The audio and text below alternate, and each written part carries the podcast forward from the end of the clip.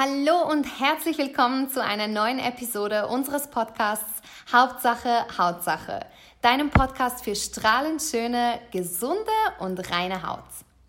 In der heutigen Episode möchte ich einige Tipps und Tricks mit dir teilen, welche dir helfen, deine Haut auch in der Winterzeit optimal bei ihrer Arbeit zu unterstützen. Wir alle kennen es. Im Winter wird unsere Haut oftmals trockener, beginnt zu spannen oder schuppt sogar. Warum ist das eigentlich so?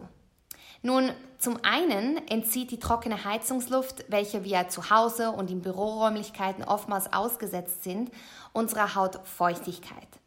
Zum anderen ist es aber leider auch so, dass unsere Talgdrüsen bei fallenden Temperaturen in der Regel weniger Fett produzieren und dadurch natürlich ein wichtiger Bestandteil des Hautschutzmantels verloren gehen kann.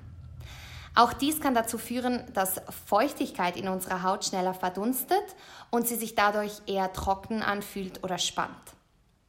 Das alles ist natürlich extrem unangenehm und muss definitiv nicht ein Zustand sein, mit welchem du dich abfinden musst. Hier also meine liebsten Tipps, um deine Haut gesund und schön durch die kalte Winterzeit zu bringen. Da wir oftmals kaum aufs Heizen verzichten können, wenn es kalt ist, ist mein erster Tipp, regelmäßig zu lüften. Wenn du das nicht tust, kann die Luftfeuchtigkeit auf bis zu 20 Prozent absinken, wenn unsere Haut sich eigentlich mindestens 50 bis 60 Prozent Luftfeuchtigkeit wünscht, um optimal funktionieren zu können. Ebenso hilft es, Grünpflanzen wie zum Beispiel Zyperngras oder Zimmerlinden aufzustellen, da diese rund 98 Prozent des aufgetankten Wassers an ihre Umgebung abgeben und damit eine unglaublich tolle Alternative zu einem Luftbefeuchter darstellen. Der zweite und in meinen Augen wichtigste Tipp ist auf heißes Duschen und heißes Baden zu verzichten, auch wenn es schwer fällt.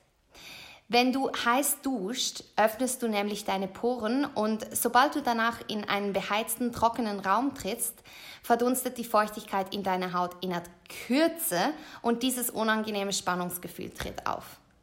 Im Optimalfall duschst du also lauwarm oder sogar mit kaltem Wasser, was übrigens ganz nebenbei auch die bessere Wahl für deine Kopfhaut und für deine Haare ist. Falls dies nicht möglich sein sollte, was ich absolut 100% nachvollziehen kann, empfehle ich dir, die Dusche zumindest mit lauwarmem oder kühlem Wasser abzuschließen. Mein dritter Tipp ist ein altbekannter, wird aber im Winter umso wichtiger. Bitte verzichte auf alle Hauptpflegeprodukte, welche austrocknend wirken. Achte dich also darauf, zumindest im Winter eine sanfte Reinigungsmilch oder ein Reinigungsöl statt einer starken Seife oder Waschgel zu verwenden. Und schau darauf, dass die Produkte, welche du verwendest, keinen oder zumindest nur sehr wenig Alkohol enthalten, denn auch das trocknet deine Haut unglaublich aus in dieser Zeit. Mein vierter und letzter Tipp betrifft deine Ernährung in dieser Zeit. Denn selbstverständlich darf die innerliche Hautpflege auch im Winter nicht fehlen.